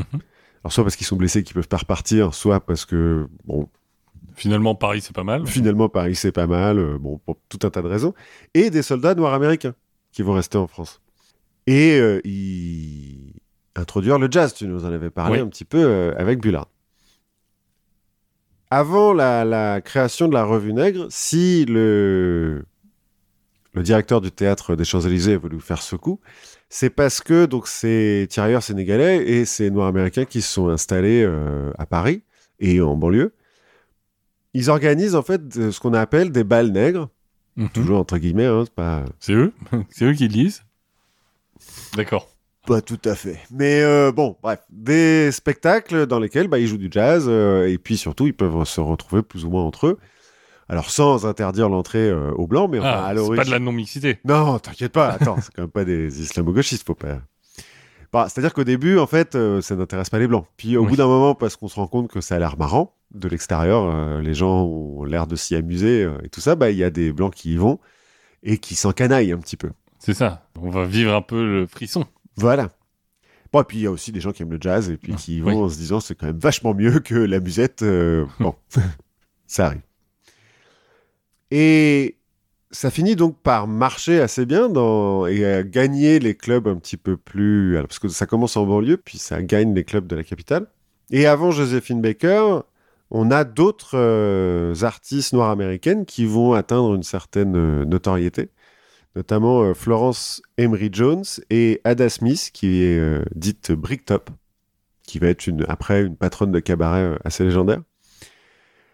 Toutes les deux donc, ont gagné cette notoriété au Grand-Duc, le club de euh, Eugène Bullard. D'accord. Qui, à l'époque, euh, le club où oui. il faut aller, euh, et cetera. Donc, en fait, la, la notoriété soudaine de Joséphine Baker, alors bien sûr, liée à sa personnalité et à son talent, mais euh, s'explique par le fait que ce n'est pas la première. Enfin, c'est la première à atteindre ce, ce niveau de oui, notoriété. Mais, euh... mais euh, le, le chemin était pavé avant elle par d'autres. Mais on a déjà eu des artistes noires américaines qui voilà. sont devenues euh, célèbres en France. Et en fait, on a déjà eu des artistes noirs. On pourrait parler du Clown Chocolat. Oui. Et de euh, Princesse Lala, qui est une, une artiste de cirque aussi, euh, noire, améri- noire, pas du tout américaine, mais qui a acquis un certain succès en France. On verra, la grosse différence, c'est que le Prince Chocolat et euh, cet autre artiste ont fini leur vie euh, dans la misère. Oui. Et l'anonymat le plus complet, parce qu'à euh, partir du moment où ils sont passés de mode, on les oublie complètement. Là où Joséphine Baker va réussir à... Euh, à se réinventer. À se réinventer et puis à garder sa notoriété toute sa vie. Bref. Et puis quand on a oublié que t'étais célèbre, j'imagine que quand t'es noir à l'époque... C'est pas top. La vie est pas terrible. C'est pas top. Alors après, il y a quand même une différence entre être noir américain en France et être noir euh, d'Afrique. Même oui. encore maintenant. Euh, ma compagne qui est américaine a des amis euh, noirs américaines qui parlent très bien français mais qui euh, font exprès dans la rue... quand elles parlent français, d'accentuer leur accent euh, anglais pour pas qu'on les emmerde. D'accord. Parce que euh, elles ont l'air de touristes, du coup, et pas ouais. d'immigrés. Voilà, voilà. La Revue Nègre se joue jusqu'en décembre mille neuf cent vingt-cinq à Paris, et puis elle part en tournée en Europe. Joséphine est de la tournée, mais après Bruxelles et Berlin, ça commence à la saouler, donc elle rompt son contrat, et elle rentre à Paris, parce que euh, bon, elle a commencé à comprendre que... Euh, en fait, c'est surtout elle qui est importante et pas le spectacle. Oui. Pendant ce temps-là, à Philadelphie, son mari est en train de se dire euh, dans bientôt, là, elle va rentrer. C'est bizarre. Ça fait deux ans quand même qu'elle est partie acheter ses cigarettes. Mais elle va arriver. Elle va arriver. Alors, ils vont se. Alors, ils divorceront par euh, séparation. Oui. Parce qu'ils ne vivent plus ensemble. Je crois qu'ils n'ont pas vraiment vécu ensemble, jamais. Donc, voilà. Le mariage va être annulé. Donc, elle rentre à Paris. Et en mille neuf cent vingt-sept, elle est la meneuse de revue dans euh, La Folie du jour, aux Folies Bergères, qui est euh, son nouveau spectacle et la nouvelle sensation euh, de Paris. Et c'est là qu'elle va inaugurer la jupe en, en banane, oui. euh, sous laquelle elle est euh, pratiquement nue. Et euh, alors je dis inaugurer ce truc-là parce que c'est une image euh, assez connue de Joséphine Baker. Oui, euh, si on pense... Euh, enfin, moi... Tu me dis Joséphine Baker, je pense à ça. Voilà. Mais aussi parce que il y a c- cette image-là d'elle dans le métro mm-hmm. que je vois régulièrement, du coup. Oui, mais parce que ça, ça fait à nouveau sensation euh, et on parle d'elle à nouveau partout. Ça fait un petit peu euh, racisme de bas étage, mm. mais en même temps, c'est elle qui l'a créé. Alors, plus ou moins, hein, elle a vingt et un ans. Euh, oui. Je ne sais pas à quel point elle peut décider complètement de, de, de ce qu'elle fait sur scène. Mais encore une fois, elle en joue. Oui. Et ça lui permet de, de, d'augmenter encore sa notoriété. C'est bon, euh, ils sont racistes, mais ils ont de l'argent. Voilà. Et puis, euh, on rigole tous ensemble, et puis ils me donnent leur argent. Oui, c'est ça. Tout. Donc, très bien. À cette époque, elle va rencontrer euh, Giuseppe Abatino, dit euh, Pepito, un ancien tailleur de pierre sicilien euh, et euh, gigolo à ses heures perdues, avec qui elle va très bien s'entendre. Ils vont euh, commencer à avoir une relation amoureuse et qui va devenir son impresario, son manager, quoi, ouais. on dit. Son agent. Son agent. Alors, euh, Pepito, euh, c'est un petit peu un personnage hein, aussi. Il se fait passer pour un conte et tout, euh, bon, en dehors d'être gigolo. Et grâce à lui, elle va faire ses débuts au cinéma muet, dans La Sirène des Tropiques, en mm-hmm. mille neuf cent vingt-sept, qui euh, bon, bah, reprend un petit peu la même chose, hein, quand même, même si elle vient pas du tout des Tropiques, mais... Oui, mais bon, c'est... elle en a la couleur, donc c'est pareil. Elle va faire, donc toujours grâce à lui, une tournée triomphale en Europe centrale. Elle va ensuite se faire engager au Casino de Paris pour une nouvelle revue. Et elle va demander... Enfin, elle va demander... Si, elle va demander euh, pour le spectacle d'avoir un fauve sur scène pour que ça fasse encore un petit peu plus euh, sauvage, et cetera. Et le directeur du Casino de Paris va accepter et lui acheter un guépard. D'accord. Qui va monter sur scène et qui va faire sensation, notamment quand il s'échappe et qui saute dans la fosse aux musiciens. Qu'est-ce qui peut mal se passer? bah, Disons que, quitte à prendre un fauve, euh, vaut mieux prendre un guépard qu'un tigre, qu'un tigre ou un léopard. J'ai lu quelque part, de temps en temps, c'est pas très bien traduit, euh, entre les articles en français ouais. et en anglais, qu'il y en a qui, euh, le guépard, c'est devenu un léopard. Et alors, un léopard, t'as vraiment pas envie de l'avoir avec toi ouais. sur scène, parce que c'est quand même des machines à tuer. Alors que le guépard, bon, se court vite, mais... En mille neuf cent trente et un, toujours grâce à Pépito, elle va enregistrer la chanson « J'ai deux amours », mon pays et Paris, hein, pas euh, la Canterbury, la Cronenbourg. Ni euh, la culture et la confiture. Alors après, il y a d'autres versions. Oui. Hein. Mais donc succès immédiat, hein, et puis euh, très belle chanson. Elle va tourner à nouveau au cinéma dans Zouzou avec Jean Gabin, qui à l'époque est moins connu qu'elle. Parce que... Elle va lancer le petit qui démarre. Ouais. Non, pas vraiment, parce que c'est pas non plus être oui. un grand succès, euh, Zouzou, mais voilà. Et dans Princesse Tam Tam, autre euh, long métrage dans lequel elle reprend plus ou moins son rôle qu'elle a à la scène. Hein, on lui demande. Bah, de... Princesse Tam Tam, déjà le titre, ça a l'air fin. Hein. Ouais, c'est un peu pareil que Zouzou. Bon, c'est pas des chefs-d'œuvre, hein, ces films, mais. Et ils ont un succès euh, assez limité, somme toute. Mais ils ont le mérite d'avoir mis une actrice noire euh, dans les premiers rôles. Oui. Euh, ce qui est, euh, à l'époque, assez rare. Même s'il reste un petit peu euh, caricaturant.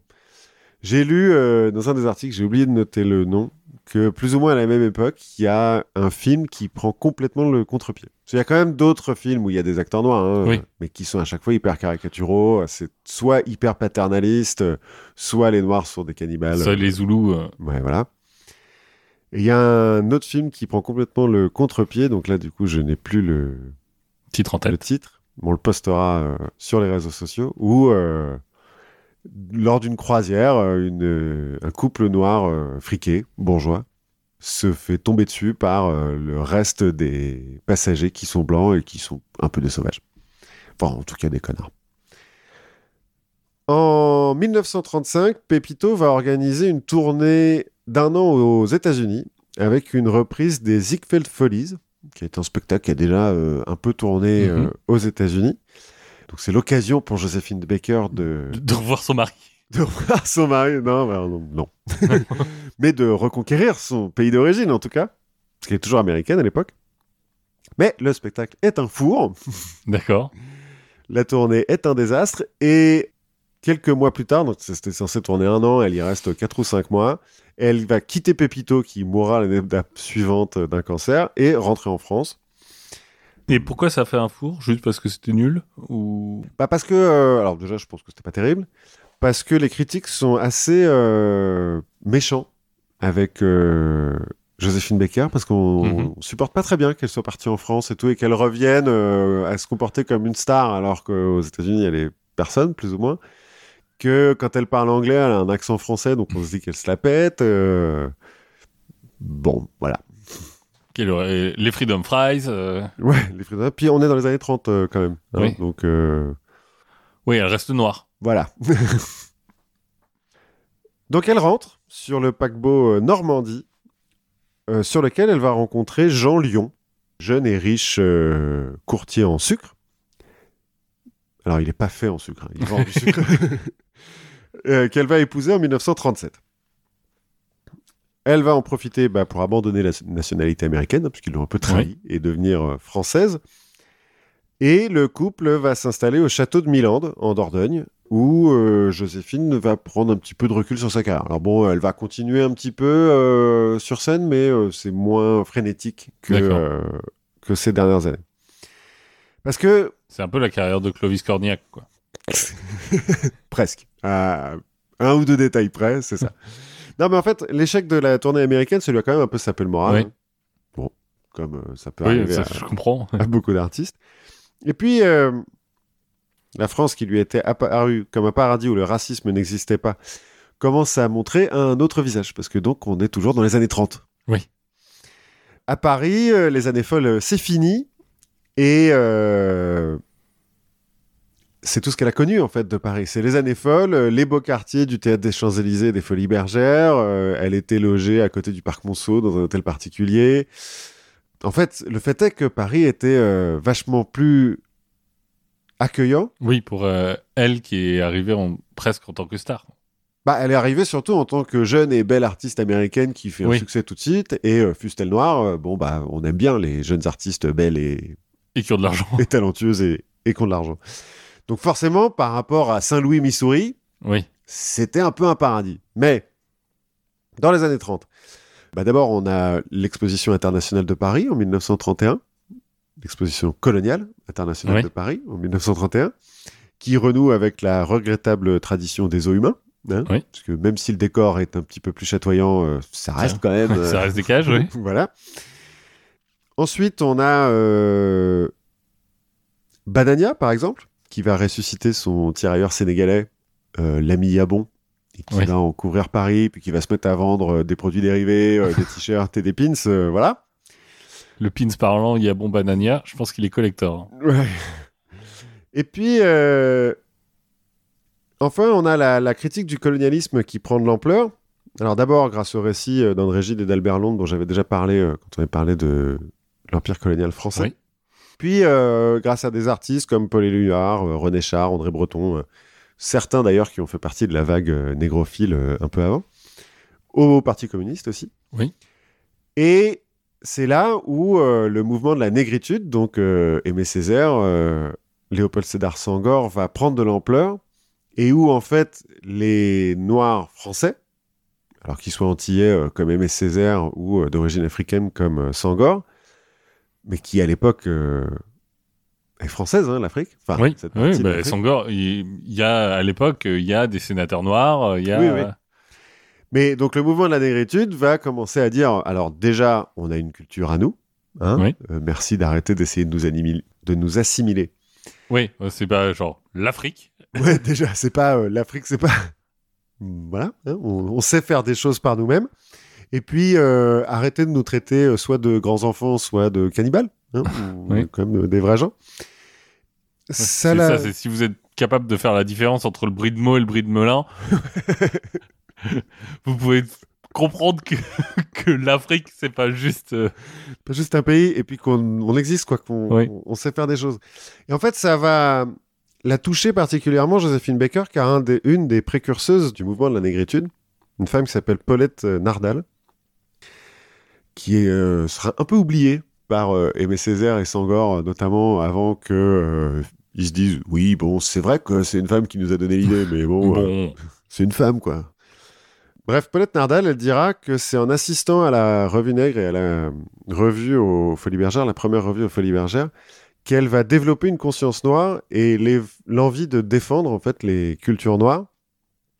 Mais dans le même temps, elle va aussi critiquer Joséphine Baker pour avoir perpétué des... Stéréotypes. Ouais, euh... des stéréotypes qui sont un petit peu avilissants quand même. Les bananes, euh, voilà. Ouais, la jupe de banane, bon. C'est pas top. Bon, et puis il se trouve que son nouveau mari, là, Jean Lyon, il est juif.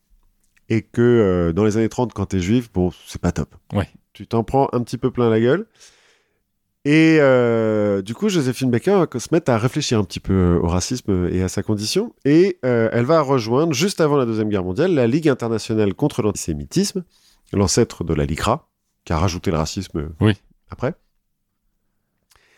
Et quand la guerre éclate, justement, eh ben, elle va être recrutée par Jacques Abtey, chef du contre-espionnage militaire de Paris, à qui elle va dire euh, « La France, c'est mon nouveau pays. La France, ma fête. Faites de moi ce que vous voulez. ». Alors, Jacques Abtey, euh, sérieux, lui dit « Ok, on va t'engager comme espionne. » Oui. Alors, en fait, au début, elle va faire le, la tournée du front pour euh, le moral des troupes, hein, comme euh, oui. plein d'artistes, le, le front. Euh... Ça, j'imagine que ça va pas durer très très très longtemps. Non, parce que le fait est que la drôle de guerre ne dure pas très longtemps. Et ensuite, euh, en fait, il la rapatrie à Paris, parce que ça va rester son officier traitant, hein, Jacques oui. Abtey, pendant euh, toute la guerre. Et il va lui donner pour mission d'aller dans les soirées de la haute société où elle est régulièrement invitée, parce que... Euh, oui, ça reste une star. Ça reste une star, très souriante, une belle femme, et puis elle adore ça, donc elle est très forte à ce petit jeu-là. Et il lui dit, écoute, laisse traîner ton oreille, et puis s'il y a des mecs qui te racontent des trucs, ou si t'entends des trucs qui peuvent être intéressants, bah tu me le répètes, s'il te plaît. Et comme elle se fait régulièrement inviter à l'ambassade d'Italie ou du Japon, euh, bah effectivement, elle récupère des informations qu'elle fait remonter jusqu'au... au contre-espionnage français. Après l'invasion allemande, elle va utiliser son statut d'artiste pour voyager plus ou moins librement, et puis pour euh, exfiltrer euh, alors des espions surtout, qu'elle va faire passer pour euh, son assistant, oui, son maquilleur, euh, son danseur, son, son pianiste, ouais, son régisseur, dont Jacques Abtey. Elle va en profiter pour faire passer des messages, alors soit écrits à l'encre sympathique sur ses partitions, donc l'encre sympathique c'est l'encre, oui, invisible, hein, soit dans des microfilms qu'elle cache dans ses sous-vêtements en se disant euh, « Alors, je suis une femme, je suis une star, le mec qui vient, ouais, me, me ploter, euh, je vais le recevoir. » Et euh, ça passe, hein, elle fait passer comme ça des messages. Alors, notamment, parce qu'elle voyage plus ou moins librement, mais elle ne va pas en Allemagne nazie, hein, non plus. Oui, non, et puis elle ne va pas aux États-Unis, j'imagine, non plus. Non, mais elle va en Amérique du Sud, elle va en Espagne et au Portugal. En fait, elle va dans des pays qui sont plus ou moins neutres, ouais, qui sont un peu le paradis des espions, où elle fait passer bah, euh, des messages, quoi. En dix-neuf cent quarante et un, elle va rejoindre la France libre en Afrique du Nord. Et euh, à ce moment-là, elle est enceinte et elle va donner naissance à un bébé mort-né. Euh, il va y avoir un certain nombre de complications sur sa santé. C'est pas la première fois qu'elle fait une fausse couche, au point qu'on va être obligé de lui faire subir une hysté- hystérectomie, mm-hmm, qui se passe pas très bien. Donc elle est euh, un peu en convalescence pendant longtemps, mais... Euh... Elle a eu des enfants, non ? Bah non, du coup... Mm. Euh... En fait, elle a eu des fausses couches. Là, c'était la première qui arrivait à terme. L'enfant est mort-né et donc euh, hystérectomie. Donc là, c'est foutu, hein, oui, euh, pour avoir des enfants biologiques. Mais euh, malgré euh, sa convalescence, elle va continuer à faire euh, passer des informations et à faire la tournée euh, du front, donc en Afrique du Nord, euh, pour le, le moral des troupes. En octobre quarante-quatre, elle est sous-lieutenant de l'armée de l'air et elle débarque à Marseille avec les troupes françaises. Et elle va remonter avec eux jusqu'à Paris, toujours, là, là elle ne va pas se battre, hein, mais oui, euh, pour le moral des troupes. Et à la Libération, pendant tout ce temps, elle, va, elle a déjà commencé à travailler avec la Croix-Rouge. À la Libération, elle va continuer à travailler avec la Croix-Rouge, elle va faire des, des galas de charité pour les blessés de la guerre, et cetera. Et pour tout ça, elle va recevoir quand même la médaille de la résistance française avec Rosette, la croix de guerre avec Palme, et elle va être faite chevalier de la Légion d'honneur. Parce que... Ce qui est pas mal. Oui, bah ça mérite un petit peu quand même. Oui, elle a pris un petit peu de risque. Voilà. Puis il y en a qui n'ont pas fait ça, quoi. Oui. Bon, pendant la guerre, à cause des problèmes de santé, de sa fausse couche, de son... le bébé qu'elle a perdu, elle va se séparer de Jean Lyon. Ils vont divorcer. Elle va se remarier après la guerre en dix-neuf cent quarante-sept avec Jo Bouillon, qui est euh, son compositeur et son chef d'orchestre. C'est la relation qui va durer le plus longtemps. Ils vont rester mariés douze ans. D'accord. Et... Elle retourne pas avec son mec à Philadelphie, donc. Non, bizarrement. Le... On ne sait pas ce qu'il est devenu, le... ce pauvre monsieur Baker. Mais euh, elle reste euh, Joséphine, oui, Baker, hein, elle ne prend jamais le nom de ses maris. Même si euh, Lyon, c'est pas mal comme nom de, ouais, famille. Oui, c'est pas mal. Donc ensemble, avec Jo Bouillon, ils vont racheter le château de, de Milan, parce que jusqu'à présent, ils étaient locataires. Et comme elle ne peut plus avoir d'enfants naturels, elle va se mettre à adopter des enfants. Elle, euh, bon, elle reprend les spectacles aussi, hein, parce que c'est quand même son... sa vie, hein, euh, aux Folies Bergères notamment.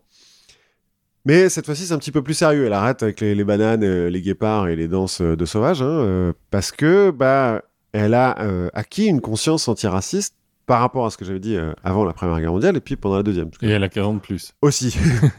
Non, puis bon, la, de, la Deuxième Guerre mondiale, euh, à la sortie de ça, tu fais oui, le racisme, ouais, c'est pas terrible. Oui, c'est ça. On va arrêter avec les stéréotypes. Donc, hein, voilà. Donc, elle se met à adopter des, des enfants et euh, en fait, elle veut en faire t- une sorte de preuve grandeur nature de son engagement et euh, une espèce de, de preuve que euh, tout le monde peut vivre ensemble, quelle que soit son origine, sa couleur, sa religion, euh, et cetera. Elle va adopter des nazis. Alors, non. Elle va adopter douze enfants en tout, deux filles et dix garçons. Alors, une Algérienne, une Marocaine, un Coréen, un Japonais, un Finlandais, un Colombien, un Algérien, un Ivoirien, un Vénézuélien et deux Français, dont un Juif, pour former ce qu'elle va appeler sa tribu arc-en-ciel. Ouais, comme euh, Jim Jones. Ouais, un petit peu. Moi, j'allais la comparer plus à Madonna ou à... Euh, Angelina Jolie. Angelina Jolie, qui d'ailleurs, quand elle s'est mise à, à adopter plein d'enfants, elle a dit bah, c'est Joséphine Baker qui m'a inspiré. Bref, elle a, euh, l'avantage, en même temps, c'est qu'à l'époque, on manque pas de, de, d'orphelins. Ah bah, un, un peu partout dans le monde. Merci la guerre. Merci la guerre. Et donc, elle les élève tous ensemble, dans son château. Ouais, ce qui aide aussi pour euh, adopter plein d'enfants. Oui, d'être riche et d'avoir un château, c'est pas mal. Bon, elle va aussi un petit peu les exhiber euh, à ses visiteurs un peu curieux, hein, euh, parce que bah, elle leur fait des, des, bah, des bêtes de foire, mais euh, voilà, c'est, c'est la tribu arc-en-ciel, quoi. Oui. En cinquante et un, elle va retourner aux U S pour une euh, tournée. Et euh, en fait, le premier club où elle doit jouer à Miami, bah, c'est en Floride, donc euh, c'est un peu ségrégué. Oui. Et euh, le club, bah, le, l'audience, le public, c'est que des blancs. Et elle dit non, c'est mort. Moi, je ne joue pas si vous ne déségrégez pas euh, votre public. Le club va dire attends, on va te donner quand même dix mille dollars, hein, juste pour la ouais. soirée, pour que tu joues. Elle fait non, c'est mort. Je ne jouerai pas si vous ne laissez pas entrer des noirs dans la salle. Le club finit par céder. C'est plus ou moins la première fois que ça arrive en Floride, enfin dans un club de cette taille. Et ensuite, elle fait une tournée, et dans chacun des clubs de cette tournée, elle va avoir la même exigence, et à chaque fois, les clubs vont céder. Ça va notamment hum, permettre de déségréger les spectacles à Las Vegas, parce que c'est la première fois que ça, oui, ça a lieu d'accord. aussi euh, avec une artiste de cette ampleur à Las Vegas. Parce que autant ça avait planté en mille neuf cent trente-cinq, autant là, euh, le truc de la guerre... Euh... Ouais, l'héroïne de guerre. Euh, ouais, euh... l'héroïne de guerre qui chante « J'ai deux euh, amours, mon pays euh, et Paris euh... ». Voilà, ça marche bien. La tournée donc, va être triomphale. Elle va se terminer à New York, où la euh, N double A C P va la nommer euh, femme de l'année et organiser une parade devant cent mille personnes dans les rues de Harlem. Voilà, donc euh, bon, un peu un héros à ce moment-là. Mais euh, quelques temps plus tard, euh, donc elle est restée à New York, elle est dans un club privé huppé de Manhattan, le Stork Club, alors qu'il est plus ou moins lié à la mafia, bon, enfin, ça, c'est une autre histoire. C'est un club, c'est un club, de... voilà, c'est un club privé à Manhattan. Donc elle y est invitée euh, avec euh, d'autres gens, et elle se plaint parce que le serveur ne la sert pas, que tout le monde à sa table est servi sauf elle. Elle commence à se plaindre et à dire c'est parce que je suis noir, euh, vous êtes qu'une bande de racistes. Euh, ça s'échauffe un petit peu. Euh, au point que, bon, ça finit un peu en esclandre, hein, quand même. Il y a euh, Grace Kelly, qui est là, à une autre table, et qui dit euh, « C'est inadmissible euh, !»« Si vous la servez pas, je mange pas !» Voilà, tout le monde s'en va euh, en claquant la porte euh, et en faisant beaucoup de drama. Hop, le, j'imagine que le restaurant est cancel. Bah alors non, pas tout à fait à l'époque. Euh, on est quand même dans les années cinquante, quoi.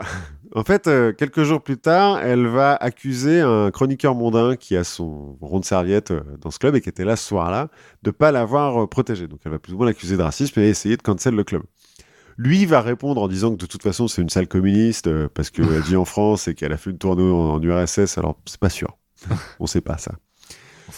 Genre, on sait pas si, si une des plus grandes stars de la planète a été... ouais, mais euh, genre, c'est pas sûr, mais voilà. En tout cas, lui le dit. Ouais. Et euh, bah, c'est Joséphine Baker qui se fait cancel parce qu'être communiste à l'époque euh, aux États-Unis, bah oui. ça passe pas.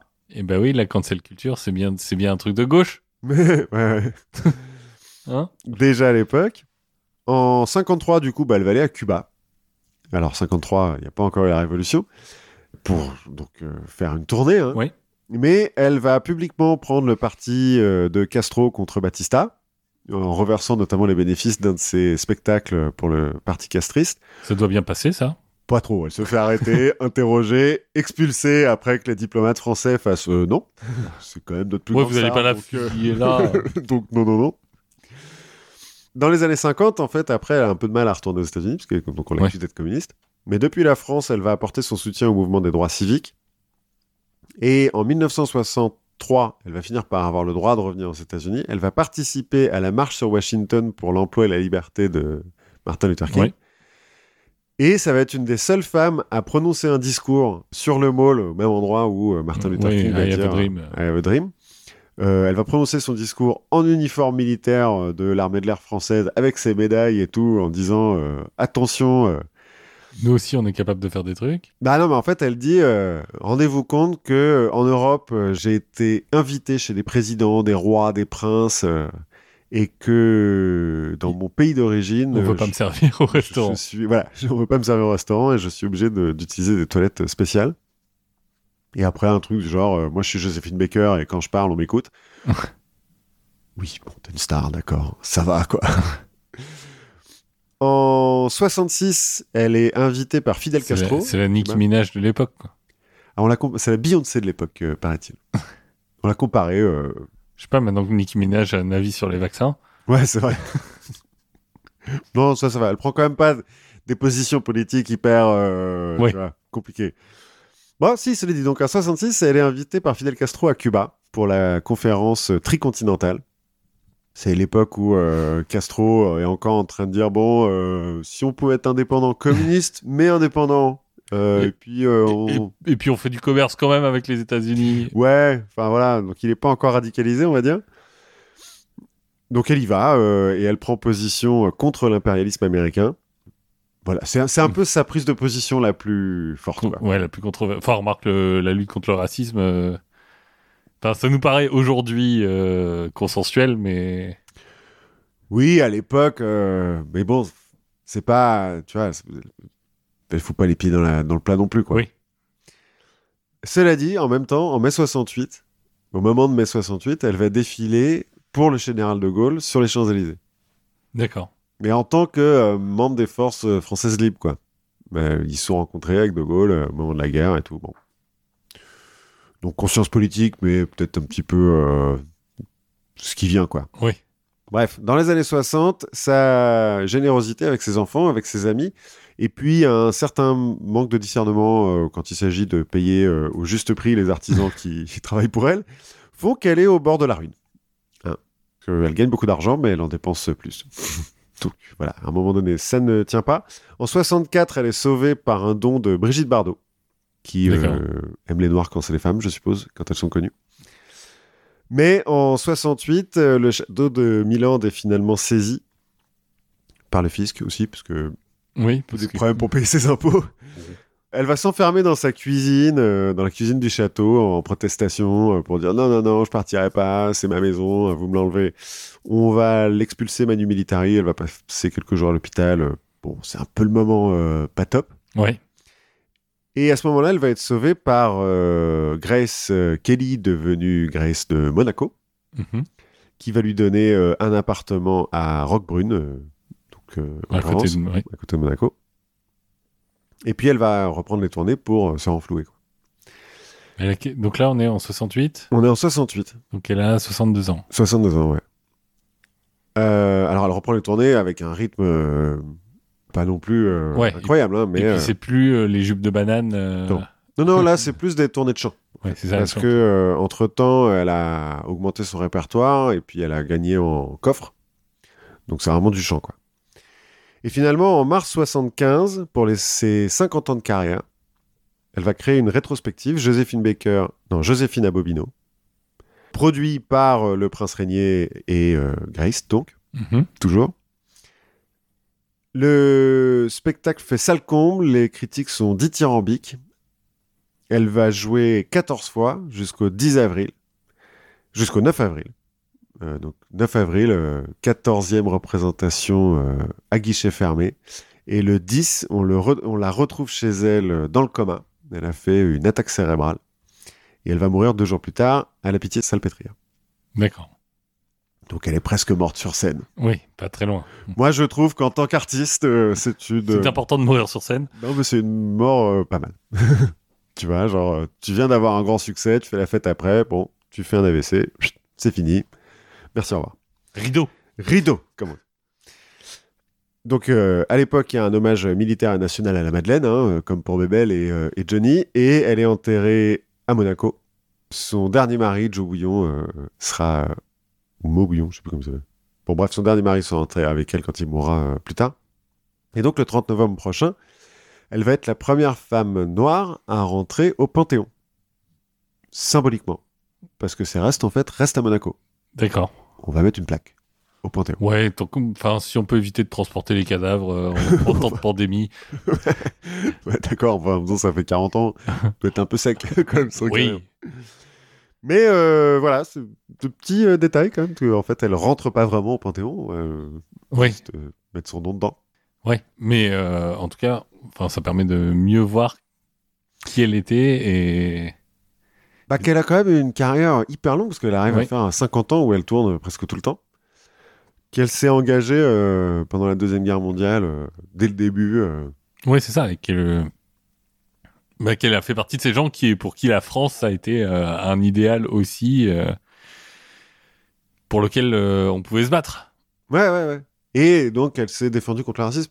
Alors, depuis la France, être euh, militant contre les droits civiques, bon, bah voilà, ça, c'est bien, elle prend pas beaucoup de risques. J'ai l'impression qu'il va y avoir une grosse bataille, euh, là, dans...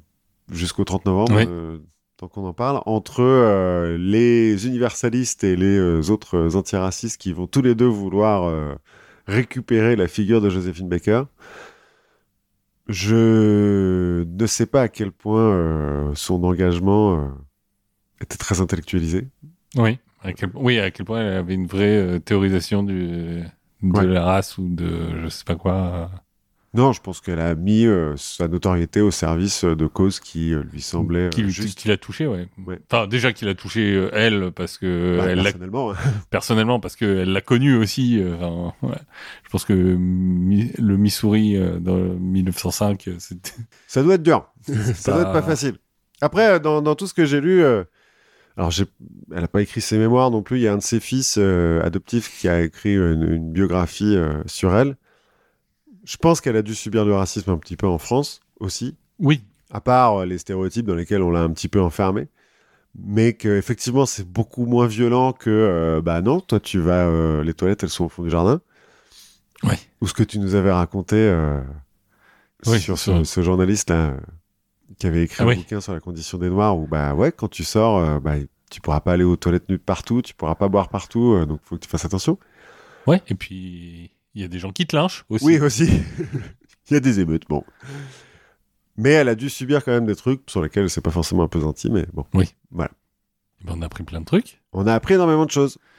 Et donc, euh, en attendant le Panthéon, on va continuer à apprendre des choses, on va continuer à écouter plein de podcasts. Euh, les podcasts du label Podcut, par exemple. Mm-hmm. Soutenez-nous. Soutenez-nous, euh, soutenez le Patreon du label, euh, ça nous permet d'organiser plein de choses, euh, d'être présents. Si vous voulez nous voir, on reparlera peut-être du Paris Podcast Festival, on sera pas sur scène. Mais on y fera peut-être un tour. mais, mais peut-être qu'on sera dans un bar en face. Et euh, bah, d'ici là, on apprend des choses et puis on, on revient très vite vers vous, comme on dit dans l'entreprise. Voilà, à la prochaine fois. À la prochaine fois.